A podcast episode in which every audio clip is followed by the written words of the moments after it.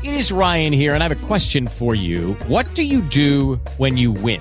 Like, are you a fist pumper? A woohooer, a hand clapper, a high fiver. I kind of like the high five, but if you want to hone in on those winning moves, check out Chumba Casino. At ChumbaCasino.com, choose from hundreds of social casino style games for your chance to redeem serious cash prizes. There are new game releases weekly, plus free daily bonuses. So don't wait. Start having the most fun ever at ChumbaCasino.com. No purchase necessary. Group. Void were prohibited by law. See terms and conditions. 18 plus.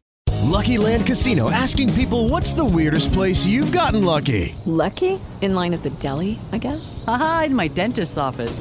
More than once, actually. Do I have to say? Yes, you do. In the car before my kids' PTA meeting. Really? Yes. Excuse me, what's the weirdest place you've gotten lucky? I never win and tell. Well, there you have it. You can get lucky anywhere playing at LuckyLandSlots.com. Play for free right now. Are you feeling lucky? Purchase necessary. Void where prohibited by law. 18 plus. Terms and conditions apply. See website for details. Welcome back to the program. As investigators begin to get back some of the DNA evidence, we have an article from NBC News that goes into that DNA evidence a little bit further and details a little bit about what goes down when an investigation like this is taking place. And I think it's a pretty interesting article, and it adds a little bit of context to what's going on and what the investigators are facing with this monumental task. So let's just get right into the article and let's see what NBC News has for us. Headline Investigators untangling the Idaho student slaying face a daunting task parsing the DNA. Victims' family and the public are growing impatient with police investigating the University of Idaho stabbings, but analyzing evidence could take weeks. And I don't think anyone who is logical is expecting them to rush through the process of going through the DNA. I think the main frustration for most people is simply the communication aspect of all of this. This article was authored by Jon Schuppe, Eric Ortiz, and Tim Stelloh. The search for whoever fatally stabbed four University of Idaho students last month includes examining an enormous amount of biological and digital evidence, a kaleidoscope of potential clues, some obvious, some unseen, and some that may lead to the wrong answers. No suspect has been publicly identified, no weapon has been found, and police have said little about what they've learned, as the small college town of Moscow has become the focus of widespread grief, anger, and speculation. A break could come at any moment from a confession or the thousands of tips submitted to police. Such tips led the city's police department to ask the public on Wednesday for help tracking down the occupants of a white Hyundai Elantra in the early morning hours of November 13th, the day the students were found dead. The people in the car, which may have been near the house when the students were later discovered, could have critical information, the department said. But in the absence of a sudden development, investigators are relying on forensic techniques to tackle a case in a time consuming process that appears unusually complex, according to half a dozen experts in crime scene analysis and evidence gathering. And this is why I think it's going to be a tip that leads the police, the investigators, to finding the person responsible. This is a case that only the most experienced crime techs can solve and answer, said Jennifer Coffindaffer, who worked 25 years as an FBI agent and investigated violent crimes. It's going to take a long, long time, and there's no doubt it's going to take some time to go through all of this DNA. But with all of the resources being pumped into Moscow and all of the attention being placed on what happened, hopefully this DNA gets expedited. Coffindaffer and other experts told NBC News that the forensic investigation may be complicated by the chaotic nature of the murders, the layout of the rented house where the victims were found, and the likelihood that many students hung out or partied there. That's for sure. This is what we said earlier. When you have a high traffic house like this, very difficult to come in and build a DNA template due to all of the contagion from so many people being at the house all the time. And this is another reason why I don't think it was drug related. You're not going to have a stash house at a sorority house. That's crazy. Where kids could stumble into one of the rooms drunk, or even worse, What if a fight breaks out, the cops are called, and they come in, they toss the house and find the drugs?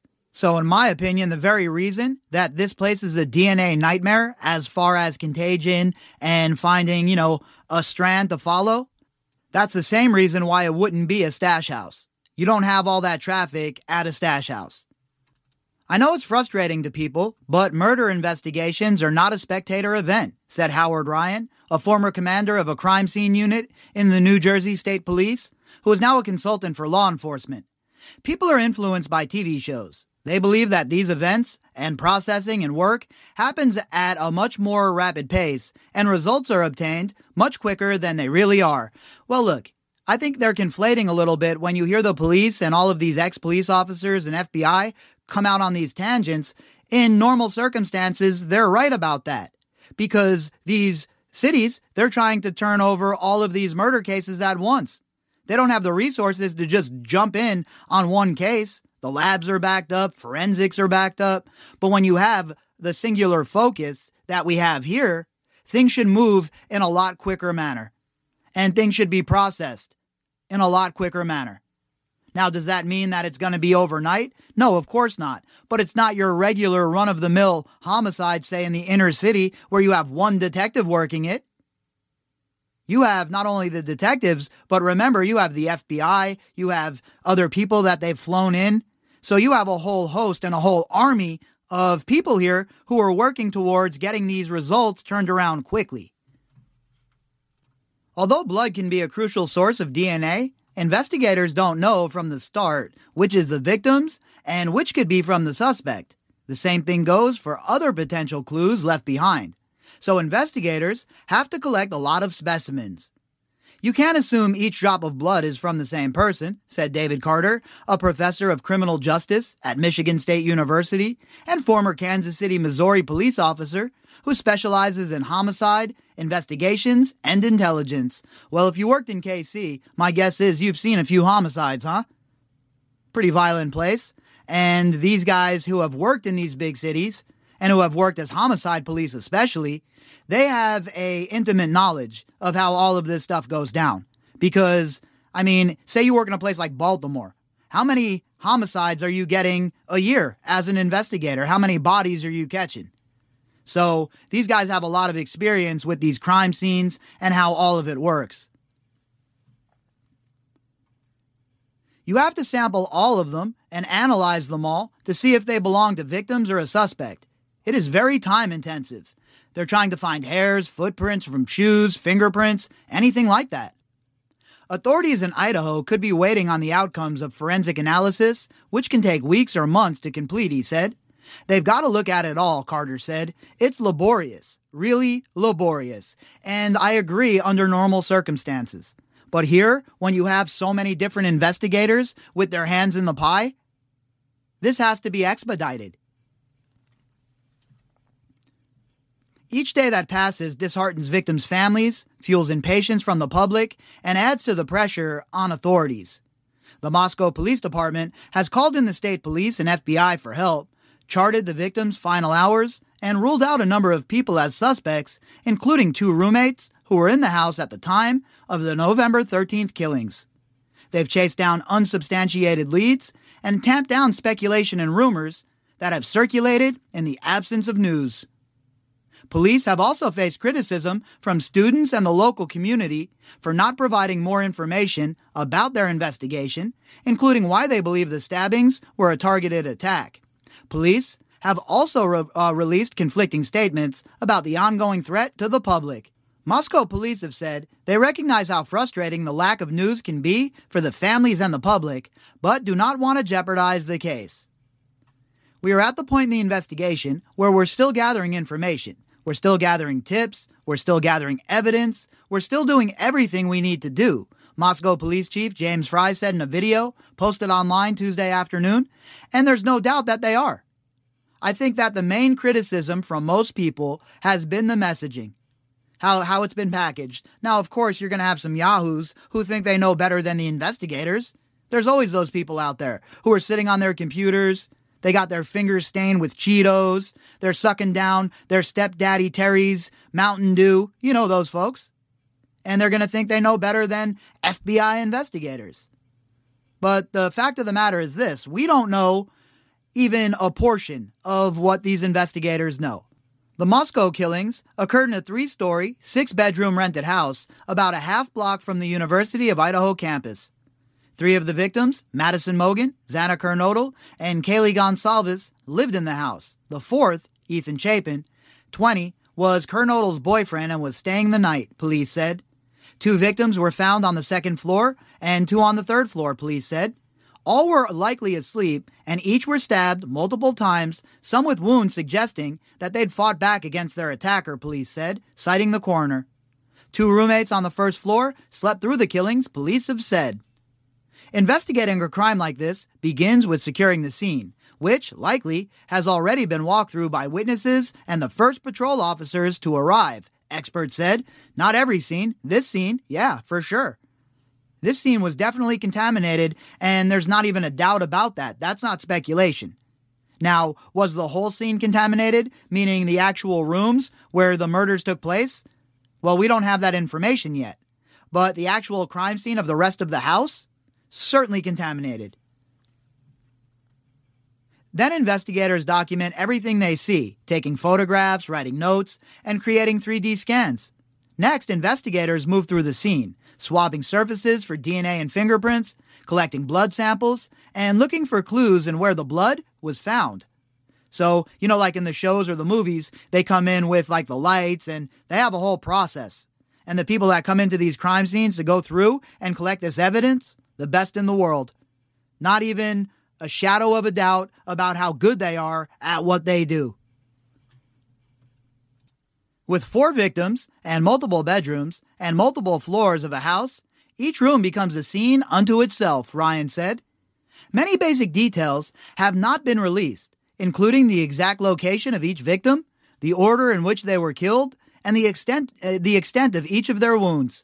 Police have not publicly theorized how the killer entered and exited the house, but say there are no signs of forced entry or property damage. Investigators also said none of the victims were sexually assaulted. The weapon is believed to have been a fixed blade knife. So, with the whole not being sexually assaulted and all of the other circumstances that we have here, it was leading me to believe right away that it was somebody that they knew. And that's why I'm so confused here. No sexual assault, no forced entry. So all of the signs point to somebody that they might have known. But this is one of those cases where you can just throw precedent out the window. Airline credit card. I think that when we finally get to a destination here, hopefully when we get to a destination here of somebody being caught, it's going to throw us all for a Moscow police said they have collected 113 pieces of evidence but have not provided more details. They said they also received more than 5,000 tips by email and voicemail. More than 1,000 digital media submissions have been provided to the FBI. We're putting the pieces together, and I think when the picture is done, I think we'll have a real clear definition of what occurred and where to go, Aaron Snell, an Idaho State Police spokesman, told NBC News last week. And I'm sure that's what they're doing. They're, they're trying to put this puzzle together, and they don't have all of the pieces yet. And while it's slowly falling into place, until you have all of the pieces, you don't really know what the puzzle is going to reveal, right? The FBI assigned nearly 50 investigators to the case, while the state police has placed more than a dozen investigators and forensic experts to provide testing and analysis to help Moscow's team of six detectives. So think about that. Moscow only had six detectives leading up to this. And when you're dealing with this kind of homicide, four kids, four people being killed, imagine six detectives. That means no detectives for anything else in the town that's going on. So thankfully, they got all of this help. My thing is, what happened in the lead up before the help got here? Was the crime scene completely destroyed? You know, there's just a bunch of questions. The department declined to say how long the process of examining evidence would take or answer other questions about the investigation. Underlying the case is a sobering statistic. U.S. police made arrests in less than half of homicides in 2021, according to FBI, FBI data. An analysis of 2019 data from the Bureau shows authorities are 25% more likely to solve stabbings and shootings, but that data is from less than half of the nation's roughly 18,000 departments, said Stephen Briggs, a professor of political science at North Dakota State University who studies clearance rates, or the number of cases closed by arrests and other means. And this is the, the, the scary part, right? The thought that somebody can do something like this and get away with it, that's some terrifying stuff. And especially if we never get any more information about what went down. Researchers aren't sure why stabbings may be more likely to be solved, but Briggs said that homicides committed with sharp objects often bring the victim and offender into close contact, whereas those committed with firearms can occur in close proximity or greater distances. This may make the identification of a suspect easier or more likely for bystanders or other witnesses when they are present. And there's no doubt it just makes sense, logically speaking, that if you use a knife to kill somebody, there's going to be a better chance of you getting caught than if you use a gun. The lack of an arrest has unsettled the University of Idaho, where many students have chosen not to return to campus for the remainder of the semester or are asking for police escorts around campus. Family members of victims have also expressed frustration. Stephen Goncalves, Kaylee's father, said in an interview last week that the lack of information released by the police has made him fear the investigation will lose momentum. I don't think that's going to happen. I think there's way too many people who have their eyes on this case, and I don't think that it's going to disappear from the public discourse until we have some resolution. Don't let this go cold. Like some of these cases that we've seen around, that just makes the pain last even longer, Goncalves said. And again, I've seen people out here criticizing this man, and it's bizarre to me. You have to have some set on you to sit around and criticize a father who just lost their daughter in such a manner. Experts stress that investigations like this one are nearly impossible to work quickly, given the level of evidence that needs to be processed and the potential for mistakes. Peter Yachmetz, a retired FBI agent with three decades at the agency, specializing in security, said the samples could number in the thousands and may not even be from the victims or the killer. A college apartment house can have a lot of people coming and going or staying the night, so who could not, who could have left DNA evidence? It's a pretty daunting task, Yachmetz said. And what about people who lived there previously? I know it was a while ago, but maybe that DNA holds. The point is, they have a monumental task on their hands, and they're facing an uphill climb. But with all of the extra help, that should help to extradite this process and make things move in a quicker manner. Before getting answers about DNA, investigators see clues in the location of blood. If there isn't a lot of blood far from the body, it could show that there wasn't much of a struggle, perhaps because the victim was killed while they slept, experts said. Blood leading away from a body could mean the killer was injured. If the killer got blood on themselves, then they would likely try to remove it using towels, clothing, toilet paper, a sink, even the washing machine. How messy they were could provide insight into whether the killer had planned the crime or acted in the moment. Again, this is all stuff that the investigation is going to have to show us. It doesn't seem to me at this point that this was a rage killing like done in the moment, but I don't really know. I'm just telling you my guess, right? This evidence and the roadmap that it's going to create is going to help the the investigators immensely in putting all of these pieces together.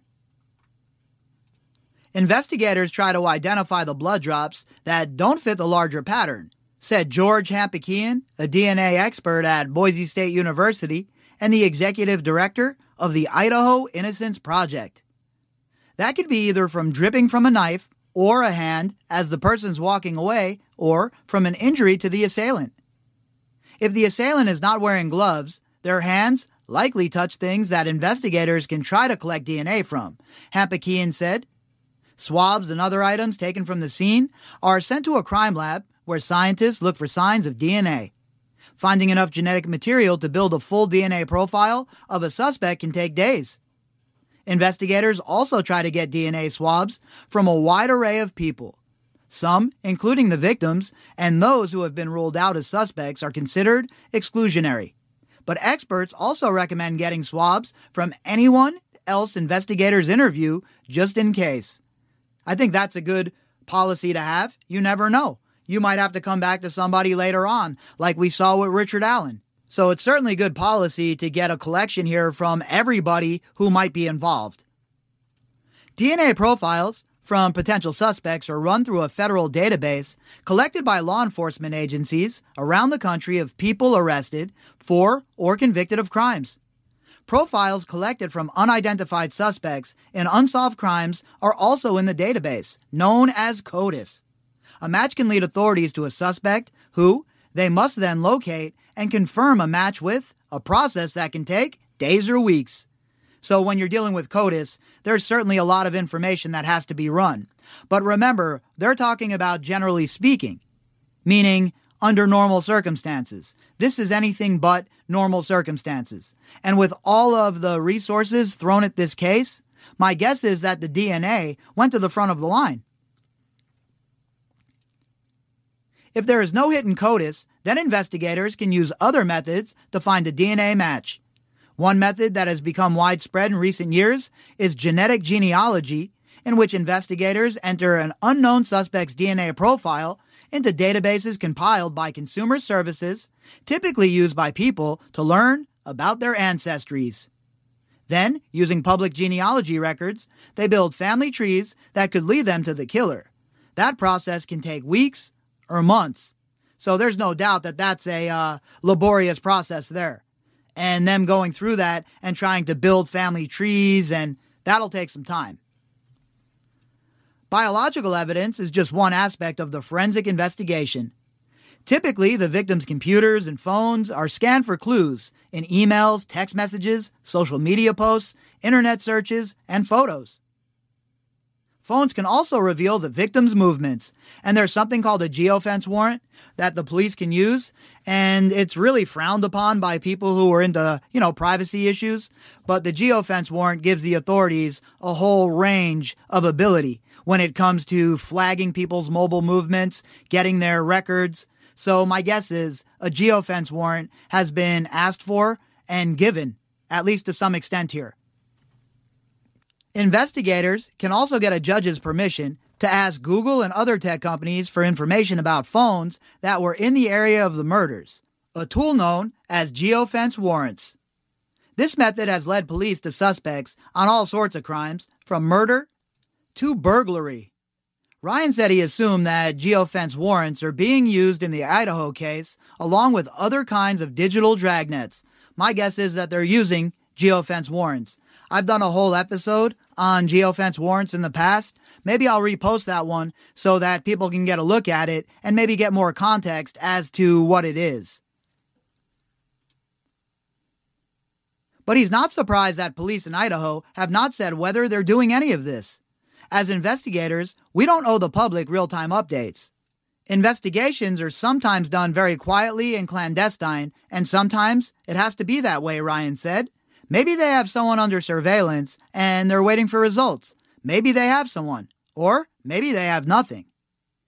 And that's pretty much where we're all at, right? Maybe they have something, maybe they don't. But I thought this article was interesting because it kind of gives you a little bit of an inside look at what the investigators are doing and what their thought process might be as they're processing the evidence. All right, folks, well, that's going to do it for this one.